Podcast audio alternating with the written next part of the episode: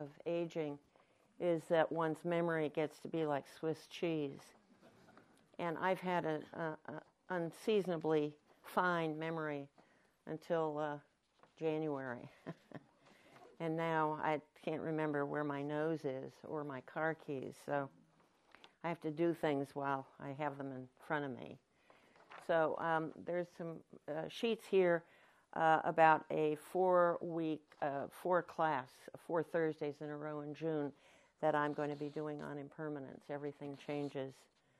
The cheery, everything changes, nothing remains the same. It is cheery in a lot of circumstances. um, what I want to talk about tonight uh, is um, carried um, throughout uh, temples throughout the Himalayas.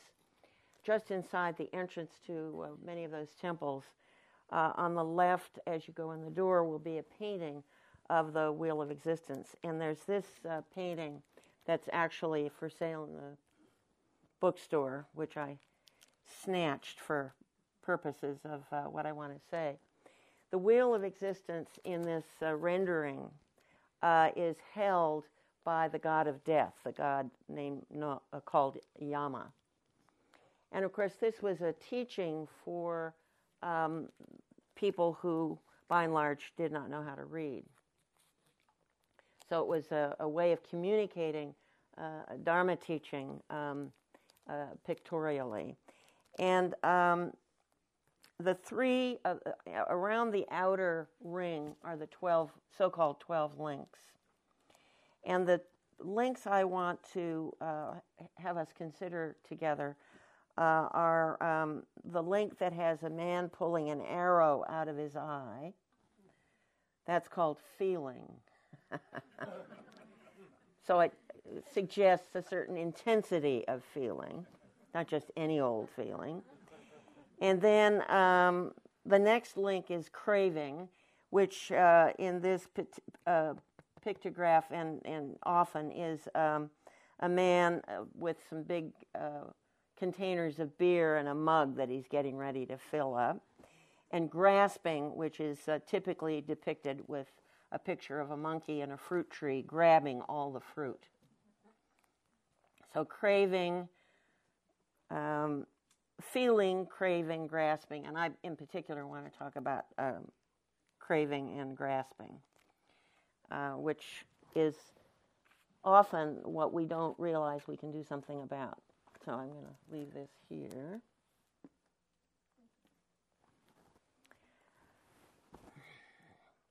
Uh, let me, uh, I forgot, introduce myself.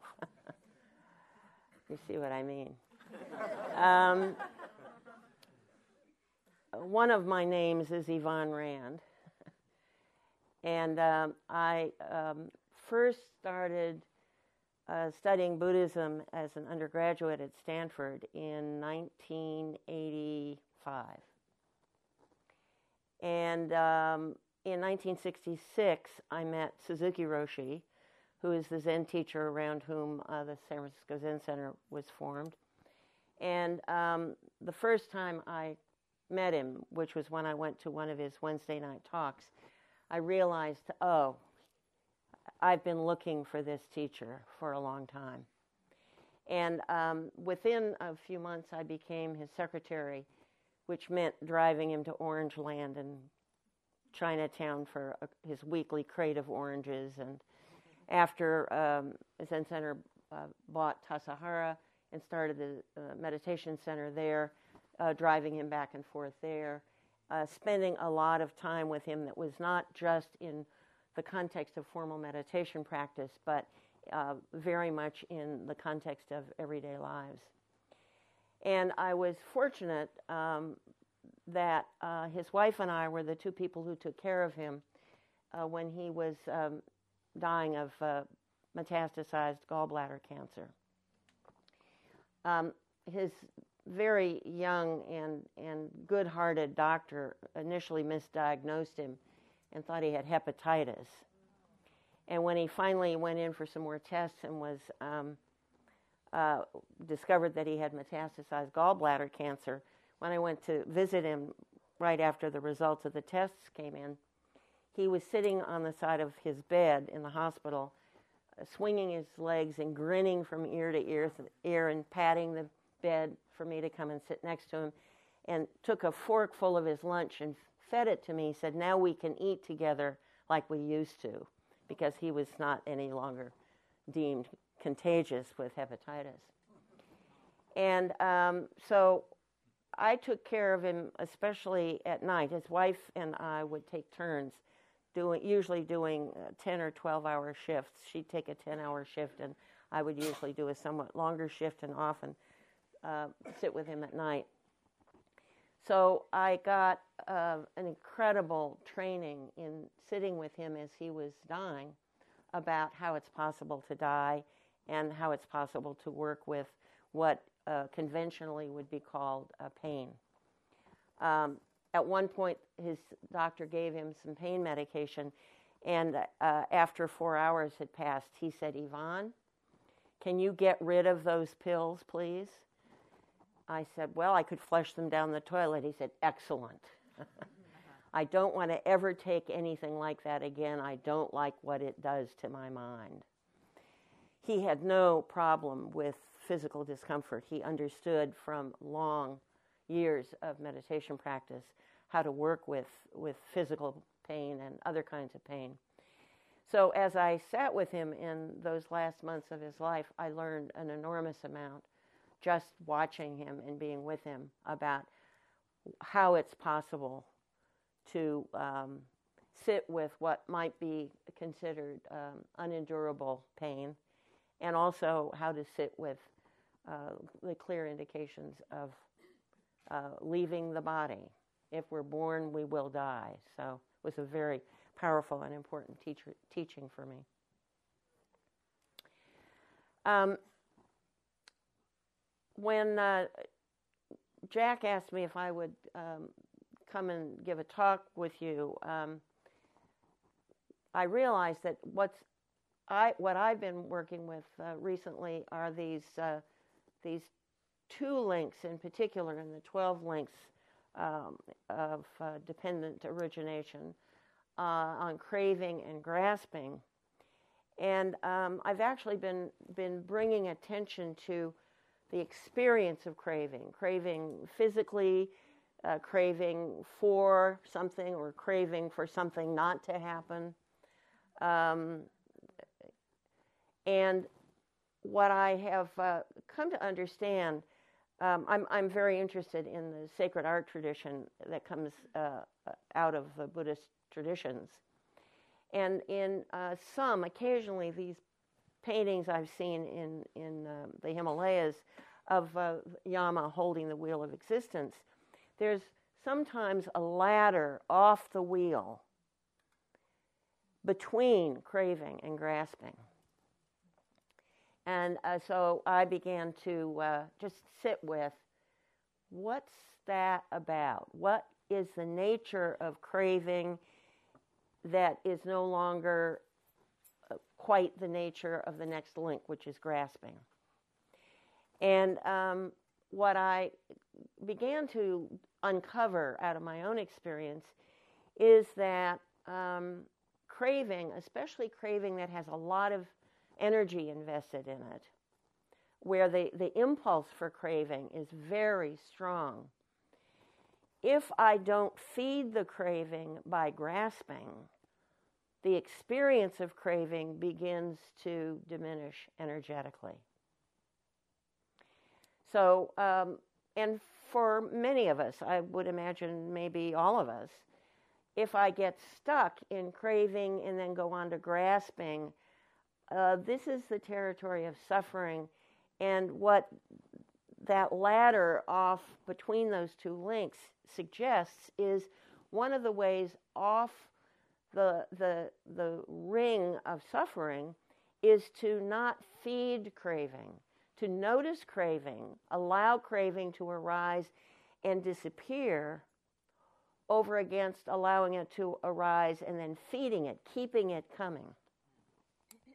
So, uh, part of what I'm talking about is what happens when I'm aware of craving either for what I want or what I don't want. And that if I pay attention to the craving and don't feed it with grasping, the energy in the craving begins to diminish. Um, after living in Marin County for 33 years, my husband and uh, and I moved a few years ago up to Mendocino County. And um, the next door neighbors, um, who are not there very often, they usually uh, their main home is in Oregon, but um, some years ago, the property that we now uh, live on and from an American point of view own, although I think that's not so useful. We, we take care of the property where we live. Um, that property, the next property down, uh, was all part of a 160 acre parcel that was uh, owned by the next door neighbor, the wife of the couple who lived next door, um, by her father, who was a, a famous um, drunk. He drank a lot. so, um, what I realized is that uh, my next door neighbor is very cranky with me and my husband and our dogs and what we've been doing with our property, etc. And it was really my husband who noticed she's not angry with us personally. She's angry with her father, and it's her displaced anger at her father for selling what she thought was her inheritance. So she's she she's caught in the grasping part. um, so when I started uh, considering again these two links of craving and grasping, um, I thought uh, once again about her suffering about um, things aren't the way she thought they should be, the way she wanted them to be, the way she expected them to be. And um, I don't know about any of you, but I certainly can um, relate to uh, her unhappiness.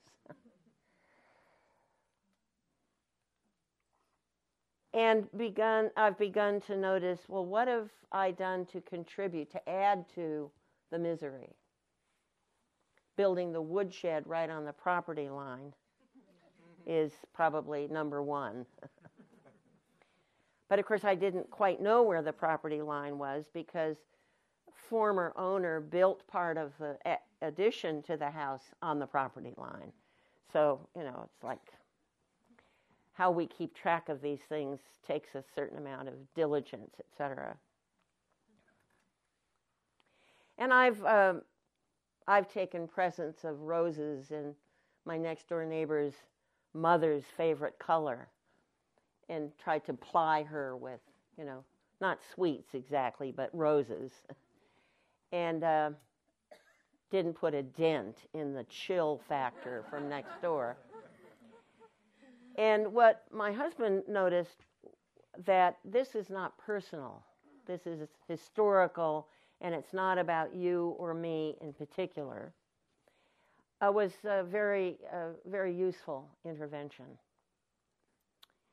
Um, a teacher of mine, uh, a part Native American man who I studied with for a number of years and who lived with us for some years, his name is Harry Roberts, um, used to say, ask three questions What do I want? What does it cost? Am I willing to pay the price? And um, I've thought about um, those three questions in terms of the relationship with the next door neighbor. And I've actually been thinking about how could we move the woodshed so that I can't do anything about the fact that the master bedroom is built on the property line. But there are things that I can do about what we've done that contributes to the unhappiness next door. Um, as long as I don't have any expectation that my neighbor is going to take what I do the way I'd like her to take it.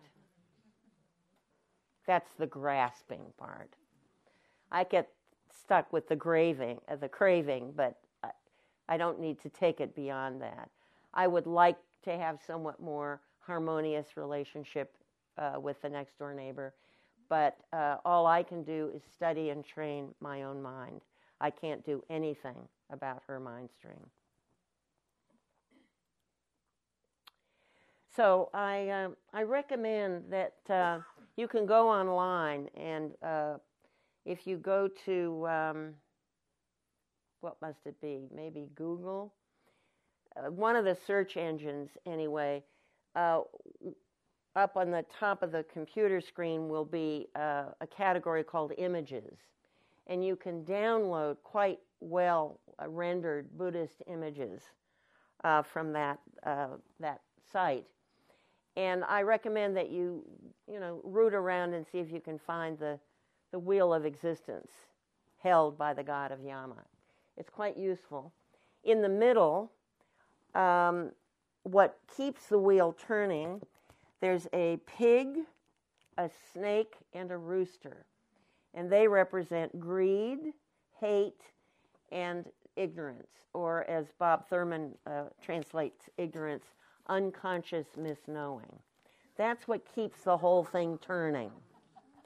Well, you can't change what you don't see. You can't change what you don't recognize is operating in the way you do things. So I, I actually find that translation of his quite useful.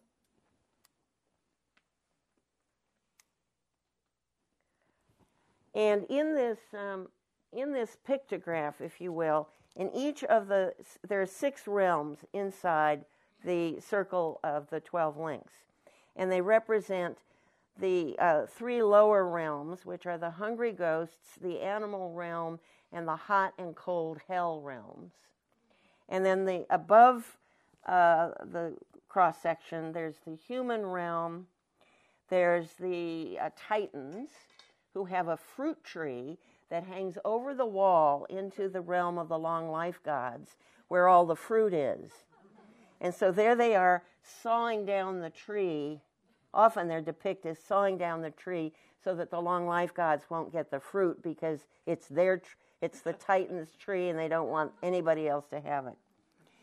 And in each of these realms is a bodhisattva uh, with a different instrument. So in the human realm, the bodhisattva is, uh, is holding um, the teachings, the, the, Dharma, as the, uh, the uh, way to relieve suffering in the, in the human realm. In the long life realm, uh, in the realm of the long life gods, which I think is quite wonderful, the bodhisattva is holding a lute and strums one string, which rises and falls so that even the long life gods have to be reminded about impermanence, about coming and going. And uh, I find remembering coming and going very, very useful. So, um, what I want to suggest, and going back to the 12 links, uh, beginning with feeling, whether it's feeling physically or mentally or psychologically or energetically, feeling of certain sorts will lead to craving. Craving, for example, if, if one has some pain, you want it to go away. Or I have the pain of my next door neighbor being very unhappy with me and I want her to think I'm terrific, etc. And then there's grasping. And what I have observed in my own practice is that if I don't go to grasping, if I stay with craving, and I don't feed the craving, I, I have an increased capacity to notice that it rises and disappears. That even craving has the mark of change, of impermanence. And when that happens, when I have the direct experience of craving comes and goes, I'm not going to get caught in a kind of um, trap once I go to grasping, where I, am likely to get very stuck. An old friend of mine, um, some years ago, um, got quite taken with somebody he was dating, and all he could think about for six months was sex. That was it. His life fell apart. He suffered hugely because he wasn't getting what he wanted, and all he could think about was what he wasn't getting, but that he wanted. And it was really witnessing his suffering that brought my attention to oh, craving, if I don't feed it, will begin to lose energy. So I want to invite you all to consider um, when you're aware of craving. Um, I remember when I was in college, there was an extremely uh, tasty um, homemade ice cream store near the campus. And I developed a quite intense craving for ice cream. And um, what's been interesting to me is that for 30 years, I have not thought of ice cream at all. And even if my husband brings home ice cream, it's in the refrigerator, but I'm not, the craving is gone. So it is possible to have craving with a lot of energy in it. And if you don't feed the craving, the craving begins to subside and, and uh, change. So I want to uh, invite you all to consider that. Um, the I spend a fair bit of time. My husband spends even more studying the sutras in, in the Pali text, texts, and um, in Sanskrit and Pali, the word that denotes thirst is is is the same.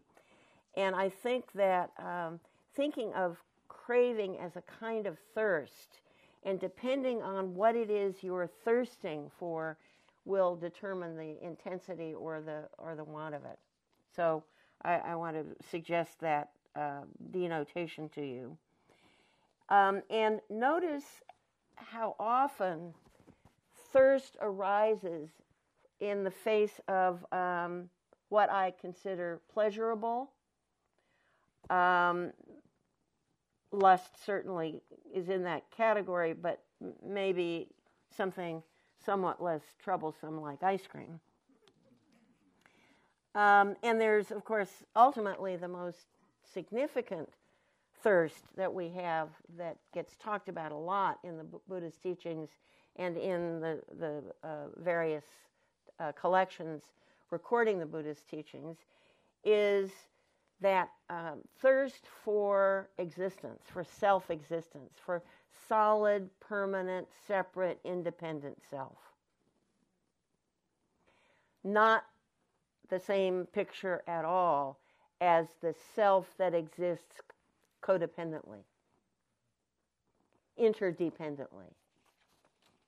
I remember some years ago when um, a group of us, uh, Western Buddhist teachings, would meet periodically, and uh, at one of our meetings, uh, there was a um, a teacher from the Theravadan tradition who um, gave one of the teachings before the main teachings with His Holiness the Dalai Lama uh, began, and he started his teaching by saying, um, "What I'd like to talk to you about today is."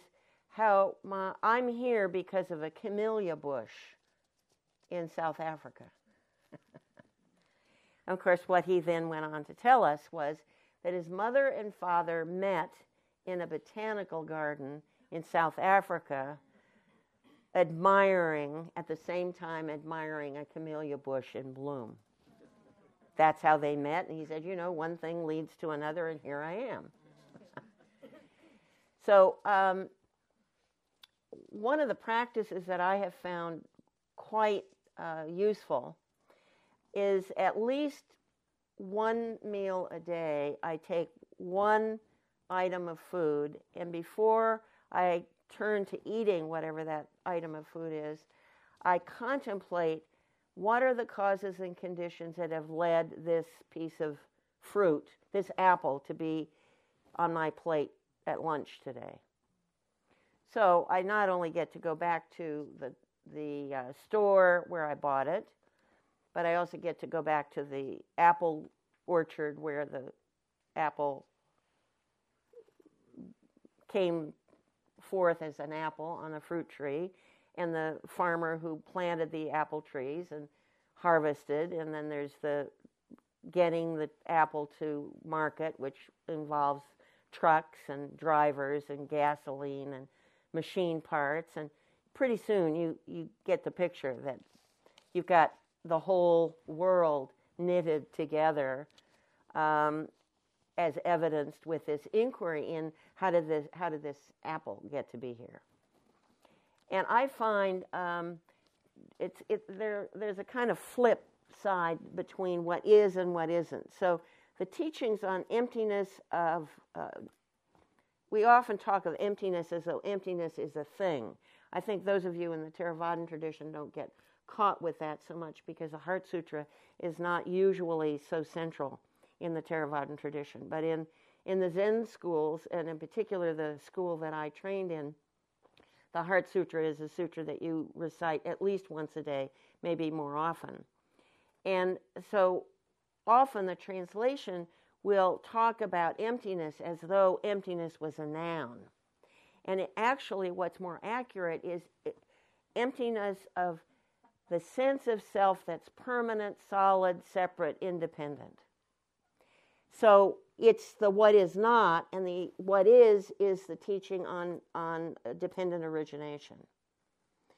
That nothing arises without causes and conditions. And my own experience, uh, especially in this territory of craving and grasping is that if I can allow myself to bring attention to cr- the experience of craving and can also then begin to notice what feeds the craving. And am I willing to notice that cra- even craving has a mark of change? It comes and goes unless I'm feeding it.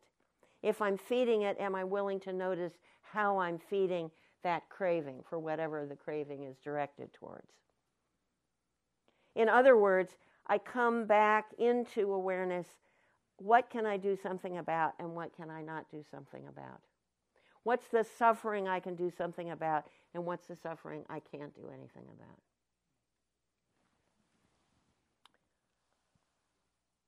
about? Um, I was, what day of the week is this? This is Monday.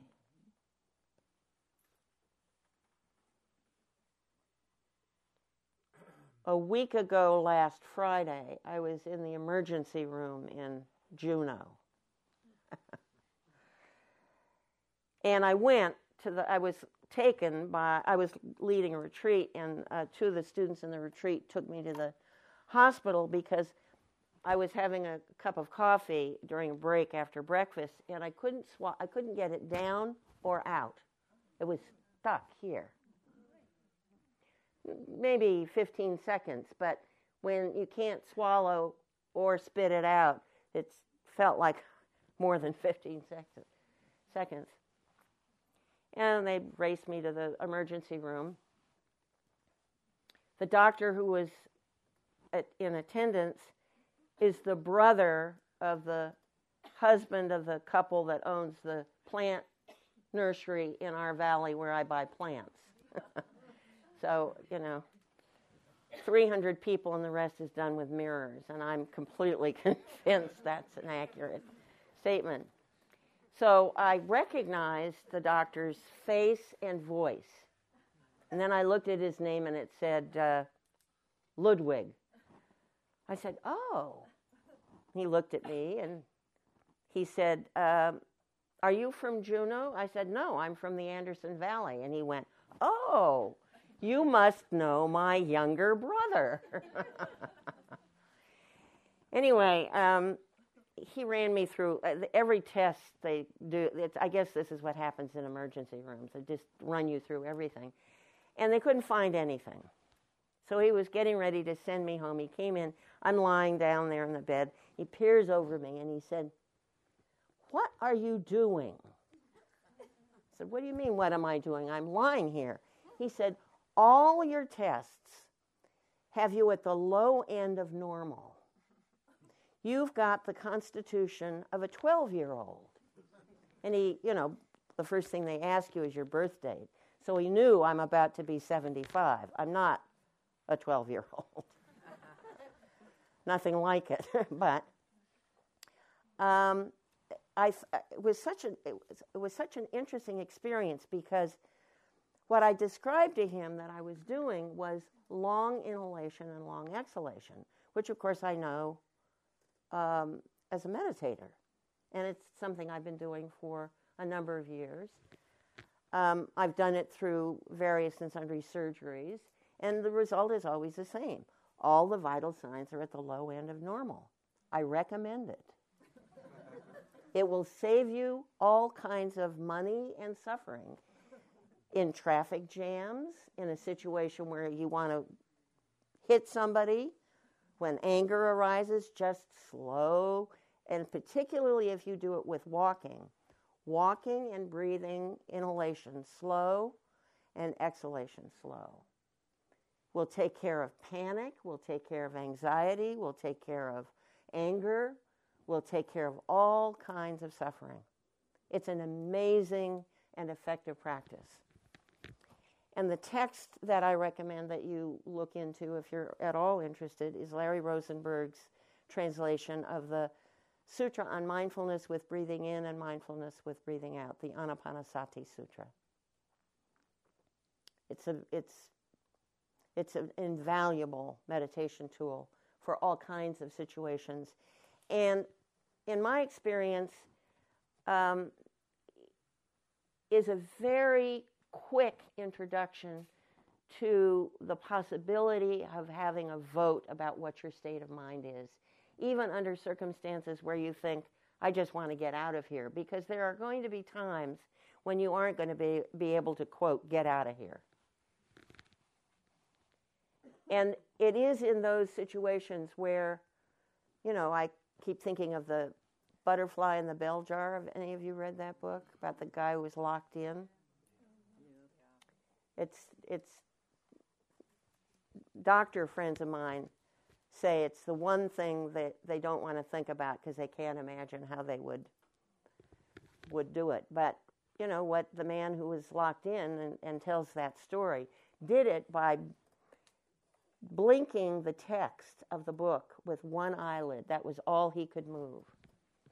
And he figured out a certain system for communicating the letters of the alphabet and dictated the book to somebody who was in the on the nursing staff. Isn't that just amazing? It's a film like that. Yeah, yeah, there is. But the the book is then you get to come up with your own pictures. So, what I want to invite you to do is to consider cultivating your willingness to um, notice craving. And if you go to grasping, notice the consequences of the grasp, grasping. And consider the possibility of just resting with awareness of, in this moment, craving rising and disappearing and that you actually have a choice about whether you're going to feed it or not. That's it. My words of wisdom for tonight. Let's see. Yeah, where does the craving arise? How does it establish itself? Wherever there is anything agreeable and pleasurable, greed arises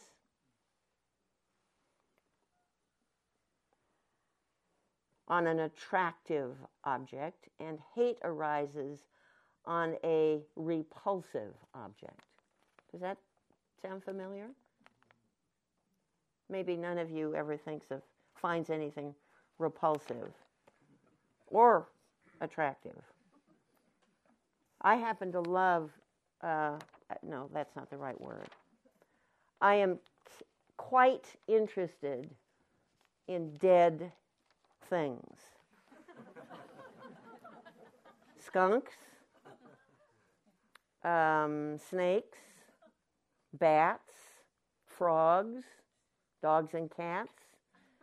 Um, I have a bobcat in the freezer, which my husband says I have to take out of the freezer because our electric bill is too high with that refrigerator, um, which is fine. Then the decomposition process will quicken once I take the bobcat out of the freezer. And now people have started bringing me dead animals. Like somebody who's built stone walls for us on our property brought me a baby mountain lion. Well, actually, he told me about it. I said, Bill, you didn't bring it to me? He was gone. And about two hours later, there it was in a plastic sack on the steps. He said, I just wasn't thinking. I forgot about you. I threw it over the edge, and then I had to go back and climb down the side of the slope and get it back and it's a stinking mess here. but, you know, decomposition is going on all the time, and it's absolutely fascinating. I actually have a flicker carcass that we picked up waiting for the airporter in Flagstaff, Arizona, about 20 years ago. And all that's left is the skeleton. And what I didn't know, because, you know, flickers, uh, you might see them here. You certainly see them on Mount Tam. They like high, mountainous, wooded areas. And the underside, if you see them above you, the underside of the wings are this beautiful red. What I didn't realize is that the color is almost entirely from the spine of the feathers. And the uh, Yurok tribe on the Klamath River used to use those feathers for a headdress when they would do a, a healing dance when somebody in the tribe was, was sick. So the feathers were, were considered uh, very, uh, very important in terms of this uh, healing practice that they did. No, it's not a hawk. The flicker is about, I don't know what family it's in, but it's about the whole from, you know, stem to stern. It's about that long. I'll tell you how long it is. It's about the size of my side view mirror, which I know because I sheared off my side view mirror, not paying attention to when I was parking. So there I have, have an extra side view mirror that I put the flicker skeleton on because that way I can see all sides of it because I don't want to miss anything. Maggots, not for everybody. I know it's not for everybody. But I'm telling you, it's what's going to happen um, unless you get um, what? Formaldehyde and embalmed and no fun.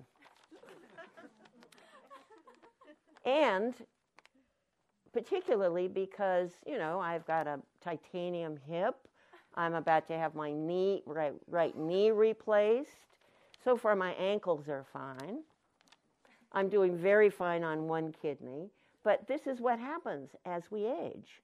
We start getting plastic and metal and other kinds of parts, or we learn to live without all those parts. And an enormous amount of suffering comes up in the face of the fact, the irrevocable fact of change. I don't look in the mirror very often, uh, mostly because I don't have very many mirrors to look into, I, except the ones I've got, you know, dead critters on. so when I was at somebody's house the other day, I looked in the mirror and I thought, my goodness, look at all those wrinkles. I hadn't noticed all those wrinkles. Well, it's because I hadn't looked. But I think I'm probably happier because I'm not looking in the mirror, you know, four times a day. So, uh, what I'm really talking about is I'm inviting you to bring your attention to what you can do something about and learn how to have some degree of ease with what you can't do something about. If you have a body, you will die, one way or another. And the more you include awareness that that's just the way it is, the more ease you will have when it comes time for dying. And, um, you know, there are a number of, of different people in the, in the Buddhist world who've talked about meditations on dying and death. Um, I think we need more um, exploration and description in English that is spare and descriptive, but isn't going to scare us half to death. So pay attention to roadkill. It's not a bad place to start. You know, I pull over and I take the roadkill out of the middle of the road and put it on the side of the road, or if I've really got my kit with me, which includes a cardboard box and some rubber gloves and maybe two cardboard boxes if it's going to be a big critter. But sometimes there's somebody tailgating me and it's not safe to pull over. So, you know, but at least I'm not going to keep running over the same miserable skunk. Skunks, poor skunks. On where we live, I, we have a 45 mile drive from 101 to where we live. And I see more skunks in the middle of the road, and I'm sure it's because skunks in the animal world, everybody leaves them alone because if they they go. So they they think they can do that with cars, and it doesn't work. I think there's a teaching there. What can I do something about, and what can I not do something about? Okay, that's enough for me. Okay, so um, we have a little bit of time 15 or 20 minutes. If there, we don't have to talk about what I'm bringing up if you don't want to. um, I'm happy to talk to you about anything you want. I did notice a number of you back there uh, lying down, and I wonder if you have received instruction in how to meditate lying down. Have you? Is that part of your repertoire? There are four noble postures sitting, you know about sitting and walking. You know about standing? You always put one foot slightly in front of the other and keep the knees soft. That way you can stay balanced. Now, I'm afraid I'll lose my tether if I lie down, but I, I can describe it to you. If you do lying down meditation, put your feet flat on the floor so your knees are sticking up in the air. That way, your spine will be completely flat and supported by the, the carpet and the floor. And have your hands at about a 45 degree angle with the palms up. If the palms are down, the spine will be a little lifted. If the palms are up, the spine will be completely flat on the floor at about a 45 degree angle. And then just follow your breathing, uh, preferably in your belly, um, but allowing the breath to rise and fall. Um, what did you say about the feet? I didn't hear that. What? What about the feet? I didn't hear that. The feet are flat on the floor with your knees up in the air. Yeah. And no, not that far, a 45 degree yeah. angle, about like that. Yeah. And the great thing about uh, lying down meditation, you don't want to do it underneath uh, these bright lights. You don't want to be looking up into a bright light. Um, and you want your eyes to be at about a 45 degree angle. Now, I know in your tradition, many of you, um, I've learned over the years, meditate with your eyes closed. I think at this time of night, especially when the room was as warm as it was when we were sitting, it's a setup for going to sleep. And I'm not a big advocate of associating sleep with meditation. It's, it's a real trap. Having the eyes slightly open at about a 45 degree angle, um, you won't have mind movies and you won't go to sleep. That's the main advantage to having. Now, the exception is if you're doing a body scan or if you are, as you would be doing in the in the in the Tibetan Buddhism in Vajrayana practice, you might be doing a visualization. So, if, for example, you were doing a, a visualization on this form, you'd use that painting, or uh, there's a thangka over there, and um, you could do a, a, a, visualization of a Milarepa, which is the thangka that's back there. This is the equipment for learning a visualization. So you look, for example, uh, I think that's a Buddha thangka over there. You look at the, the central deity, if it's the, the historic Buddha, you look and then you close your eyes, and you look and you close your eyes, and you start by focusing on the face, or if there's a particular stance or a particular implement, um, and you build your capacity to visualize and you lo- use the painting as the vehicle for teaching you the visualization. So, visualization practices certainly require having eyes closed. Um, mindfulness practices do not, unless, you, unless, as I said, you're doing a body scan. Um, if you're doing a breath following practice, you're less likely to fall asleep. You're less likely to have your head tip like this, or go like this, or go to sleep if your eyes are partially open. Okay? Now, uh, the particular uh, school of Zen that is my home path um, has embedded in it teachings from the Theravadan tradition. So I really have learned more about my home path from having it's also got some uh, some Vajrayana practices embedded. So I've learned an enormous amount studying with teachers in the Theravadan tradition and in Vajrayana. I've learned in both cases more fully the, the what's embedded in the particular school of Soto Zen that's the home path for me. And I think that in this country, what's happening is um, more and more uh, people who are taking the teaching seat in one or another tradition have started then going and taking teachings in other traditions to kind of widen their own understanding. And that seems to be part of what's happening as Buddhism is coming west. And um, I, I, do think we need teachers for those traditions outside our home. I think we need teachers to learn practices um, initially.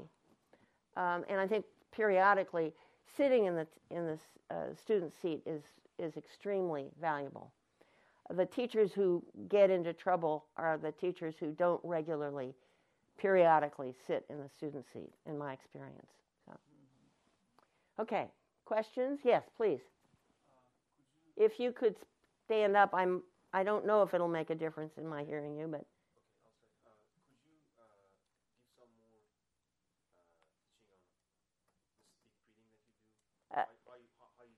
Yeah, yeah. How you don't get distracted yeah. by that from what you're supposed to be doing in the, in the world at that time? You know? Um, what did he say? He's asking if I would say more about the practice of deep breath, deep inhalation, and deep exhalation. Um, I've mostly established the practice when I'm sitting and or when I'm walking and I count the inhalation using the, uh, the rhythm of a second hand. So I've started by using a, a clock with a big second hand. So that each breath at the count of five seconds or longer in length. And the exhalation, five seconds or longer in length. And then often there'll be a little space at the end of the exhalation. So I'll just let that pause be there until the next inhalation starts. And um, can you just count? Can you just say to yourself? That's what I do. Oh, but I establish the pace of the counting at the rhythm of a second hand going from one second to another. So that, in other words, I'm suggesting having each inhalation be at least five seconds in length or longer, and the same with an exhalation or longer. And uh, what I find is sometimes uh, it, it, it's connected to a practice I do when I'm sitting with somebody as they're dying. It's a, it, it contributes to my being able to follow the dying person's breathing. But uh, especially if the dying person is breathing more rapidly than that, I might do one of those, my breaths, to two, one inhalation to two of theirs, and the same with the exhalation. But I've established my ability for that long inhalation and long exhalation um, in the context of meditation. And I think you would find Larry Rosenberg's book. He, he's done a commentary, translation, and a commentary on the Mindfulness Sutra of breathing in and mindfulness with breathing out, called the Anapanasati Sutra. And it's been out for quite a long time, but it's very accessible and clear.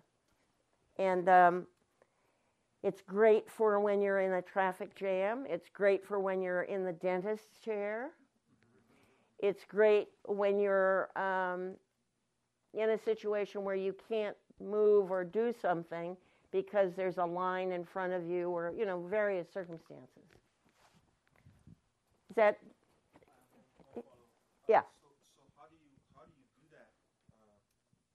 Uh, so h- how do you do that and not get distracted from, you know, like let's say you're typing or, or you're I'm- driving, I- you're I- dri- driving or something. Like I'm that. place I've I'm intentionally placing attention on the breath and counting the length of the inhalation and counting the breath of the the length of the exhalation.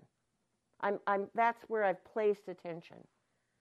And you know that's what basic mindfulness practice is about is placing one's attention for example if you do the mindfulness practice where you step over the threshold of the door with the leg closest to the hinge side of the door. Well, that's a mindfulness practice, and what I'm doing is placing attention on where the hinge is and where the threshold is, and then figuring out, oh, when I go from the kitchen to the deck, I go going out, I step over with the right leg, and coming back into the kitchen, I step over the threshold with the left leg. So I have to think about that initially um, in setting my intention for doing that practice. Um, but this is everything about an alternative to distraction. And, you know, we live in a culture that sponsors distraction, I'm afraid. Doing, we have this idea that we can do three things at once. And I, I think it's um, the path to suffering. I think it's really delusion. Yes, please. Um, I think my question segues well into what you were just saying, which is about, uh, which is about. Am I not talking loudly enough? You're, you are saying it loud enough, but I'll repeat the question. So, yeah. this You're on This segues well into what you were saying, which is a question I'd love for you to speak more about.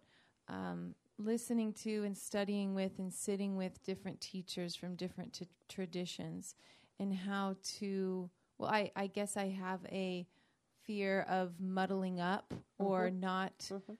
uh, going feeling like i'm just digging a shallow hole there Yeah. and a shallow hole there instead of digging deeply into one place I, th- I, I, I appreciate that. I think that's a very important um, concern. Um, I studied Buddhism as an undergraduate in college, uh, primarily studying uh, Buddhism in contemporary China uh, in the history department, and it was intellectual history in China. Um, and then, you know, I graduated and I got married and I had children and I became a potter and blah, blah, blah, blah, blah. And then, so I graduated from university in 1957. And I was uh, taking a weaving class with one of Suzuki Roshi's students' wife. And um, the husband suggested that I might be interested when he found out that I'd studied Buddhism before in college, I might want to go hear Suzuki Roshi. So I went to a Wednesday, Wednesday night talk, and I immediately knew here's my teacher. I didn't know this is who I was looking for, but the, that first night it was very clear to me this is who I want to study with. I then spied on him. And I told him I was spying on him. And he said, Fine, I'm spying on you too. Uh-huh. And um, he said, uh, after a couple of months, uh, the flat next door to where the Zen Center was located at the time became empty. And he said, I, w- I want you and the kids to move into that flat.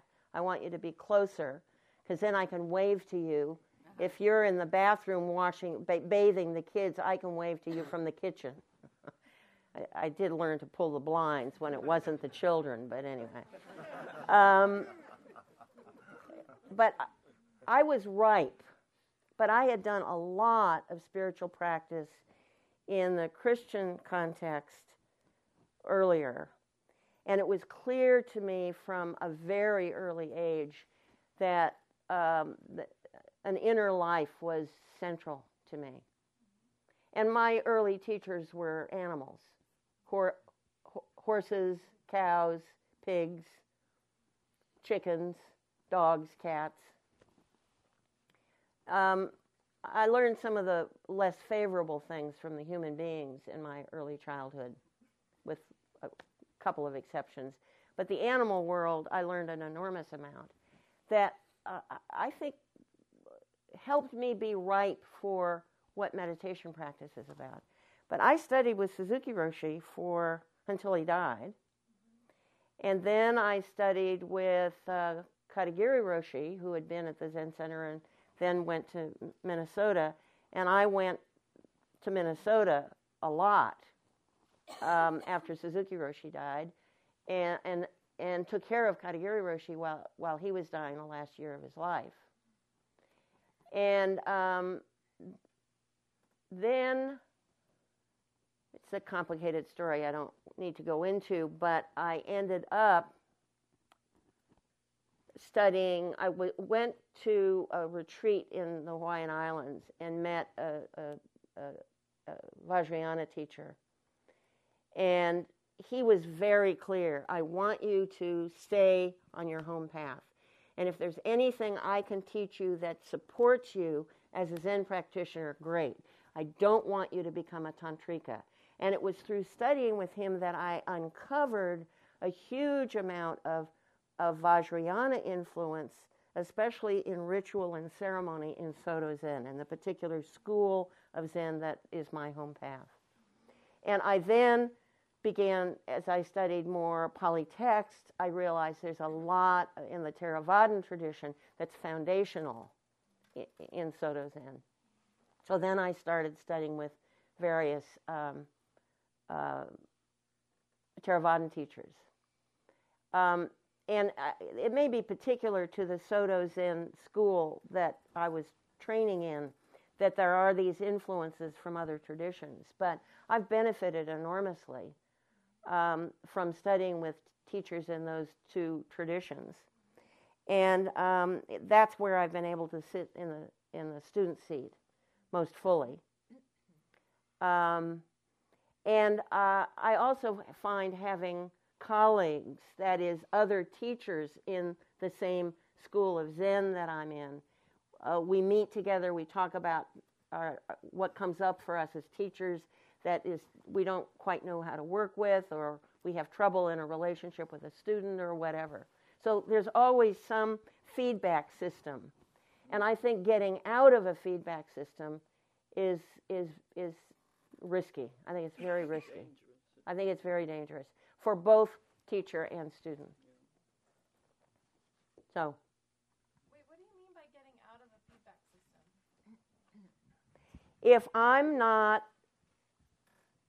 presenting myself as a student so a teacher can give me some feedback about what they observe in the way I'm practicing, what I'm missing, what I might want to bring some attention to, uh, maybe suggest a practice that I didn't know about or hadn't thought of or whatever. I mean, I know a tremendous amount um, from because I can read people's bodies. I pay a lot of attention to what I know from the way somebody sits. I, t- I know a lot about what's going on. I mean, for example, a number of you spend your meditation thinking. How do I know that? Because your chin is out like this, and the chin leans into the thoughts. If the head is like this, you're much more likely to be dithering around mentally. Or like this this, this, this. Uh uh um, if, if you're slouched, that affects your breathing. You want this lift, and then the shoulders dropped. This is where the, the, the focus in Zen on physical body stuff, I think, really echoes the same area of emphasis in the Theravadan traditions. And I've benefited hugely from practicing with several uh, Theravadan teachers. Yeah. Can you talk about some techniques on how to uh, deal with the grasping part? I, I understand the, the craving, but can you talk about uh, the way to dismantle cra- grasping is by bringing more attention to craving and letting the craving arise and fall. If you put your primary focused, placed attention on craving, uh, you, you dismantle that particular pattern before it goes to grasping. Once you go to grasping, you're in the soup. but it's do not say too late.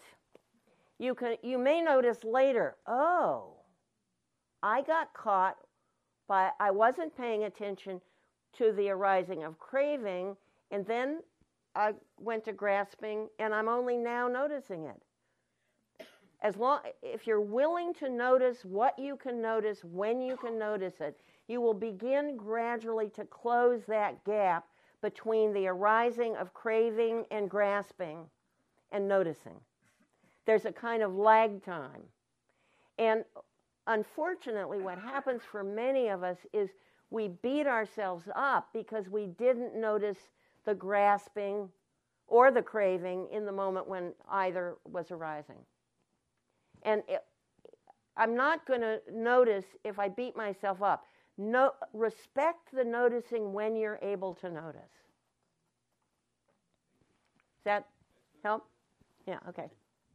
Yeah. I notice in uh, the teachings of Vipassana, like Jack, for example, when he says thoughts arrive, it's okay. Here, oh, you it. know, allow the thoughts to be there and allow them to disappear. But and that's that's very different from feeding them. it, that's true. That's very different from But feeding it's them. It's allowable. It's n- it, Well, it, it's more flexible, it seems to me, than what you're saying. well, it's not what I mean to. Be, it's not. No, it's it's not what I'm suggesting. Okay. Um, thoughts come and go if we're not feeding them. If we're not. If they. If there aren't some hooks and snags and Velcro on a thought, um, unless I'm interested in studying the mental patterns that are that come up for me often. So, for example, to note the category of a thinking, not the content, but the oh judgment, and then go quick the antidote practice. Quick, ten things I'm grateful for. So the difference between noting um, uh, judgment and the content, um, noting storytelling or getting caught in the story is really significant. Does that make sense? Yes. Yeah. Okay. There's somebody way back there. You get you're getting a workout. Thank you. What is the antidote practice for craving? For craving, You said there was an antidote practice for judgment, which I didn't know. There's an antidote for judgment, which is Ten things you're grateful. for. appreciation. So no, what? Is, what 10 is- things you're grateful for. And the gratitude list doesn't have to have anything to do with what the judgment is about. is Craving, uh, um, my experience is if I note craving and I don't feed it with grasping, the craving rises and disappears. And um, pretty soon I get onto a category of craving. And then I can figure out or look in a text for uh, a, a more specific practice. But a bare, bare noting, you could call it spare noting. Uh, oh, thinking. Come back to alignment or a neutral body sensation and breath in, breath out. That interrupts those the uh, uh, a pattern like uh, uh, like uh, craving um, quite quite effectively. If I note, oh, craving, and then I shift to a neutral body sensation, breath in, breath out. I've picked my attention up and placed it back on home base, which is neutral body sensation or alignment of head, heart, hara. I, I, I like to use both those focuses. Um, finding, for some of us, figuring out what a, what's, a, what's a body sensation that's neutral takes a little checking in. For example, right now, the sensation, the pressure uh, just in front of the heel of my right foot as my foot is resting on the metal bar of the chair. That's noting. An area of sensation that has to do with contact between a particular part of the bottom of the foot and the, the metal piece of the chair I'm sitting on.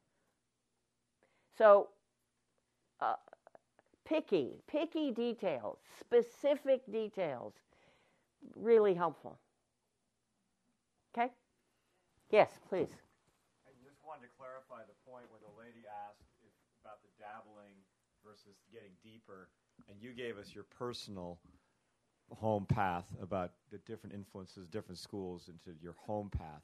But I, but I, you suggest for all of us? Is it okay to just shop around and get different influences? Or I think it's u- I think it's useful in the beginning so that you get some idea of who's out there and who's teaching and there'll be somebody you'll resonate with. And if there is somebody that you resonate with, then sit with them. Uh, my suggestion is you sit with the person you're drawn to for three years and spy on them the entire time because we fall in love and we get um, fooled with somebody who presents a very dazzling picture, but are they really lined up with what they're teaching? Three years is a long probation. Well, um, I've worked with people who've suffered longer than that because they didn't spend three years spying on the teacher they were drawn to. I mean, you know, this reminds me of a pig, I mean, a, a, a joke with which I will end. There was a man out driving through apple orchard country, and he came uh, alongside the fence of an orchard, and there was the farmer holding a pig up to eat the apples off the trees.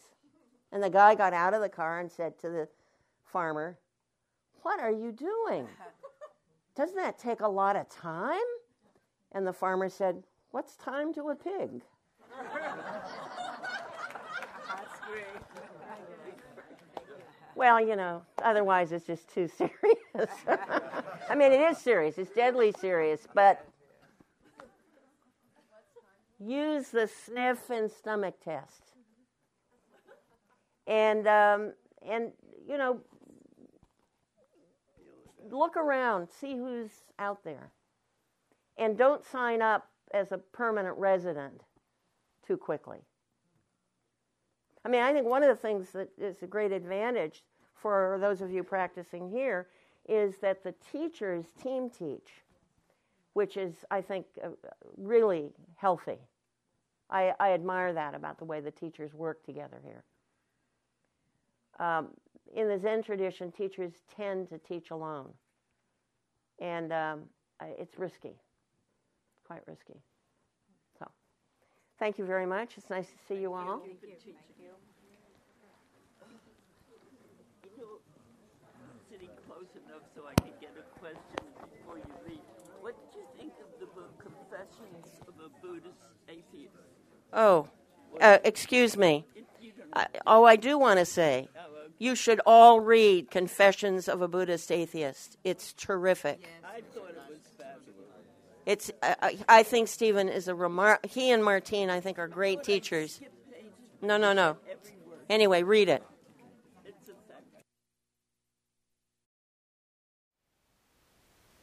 Thank you for listening. To learn how you can support the teachers and Dharma Seed, please visit dharmaseed.org slash donate.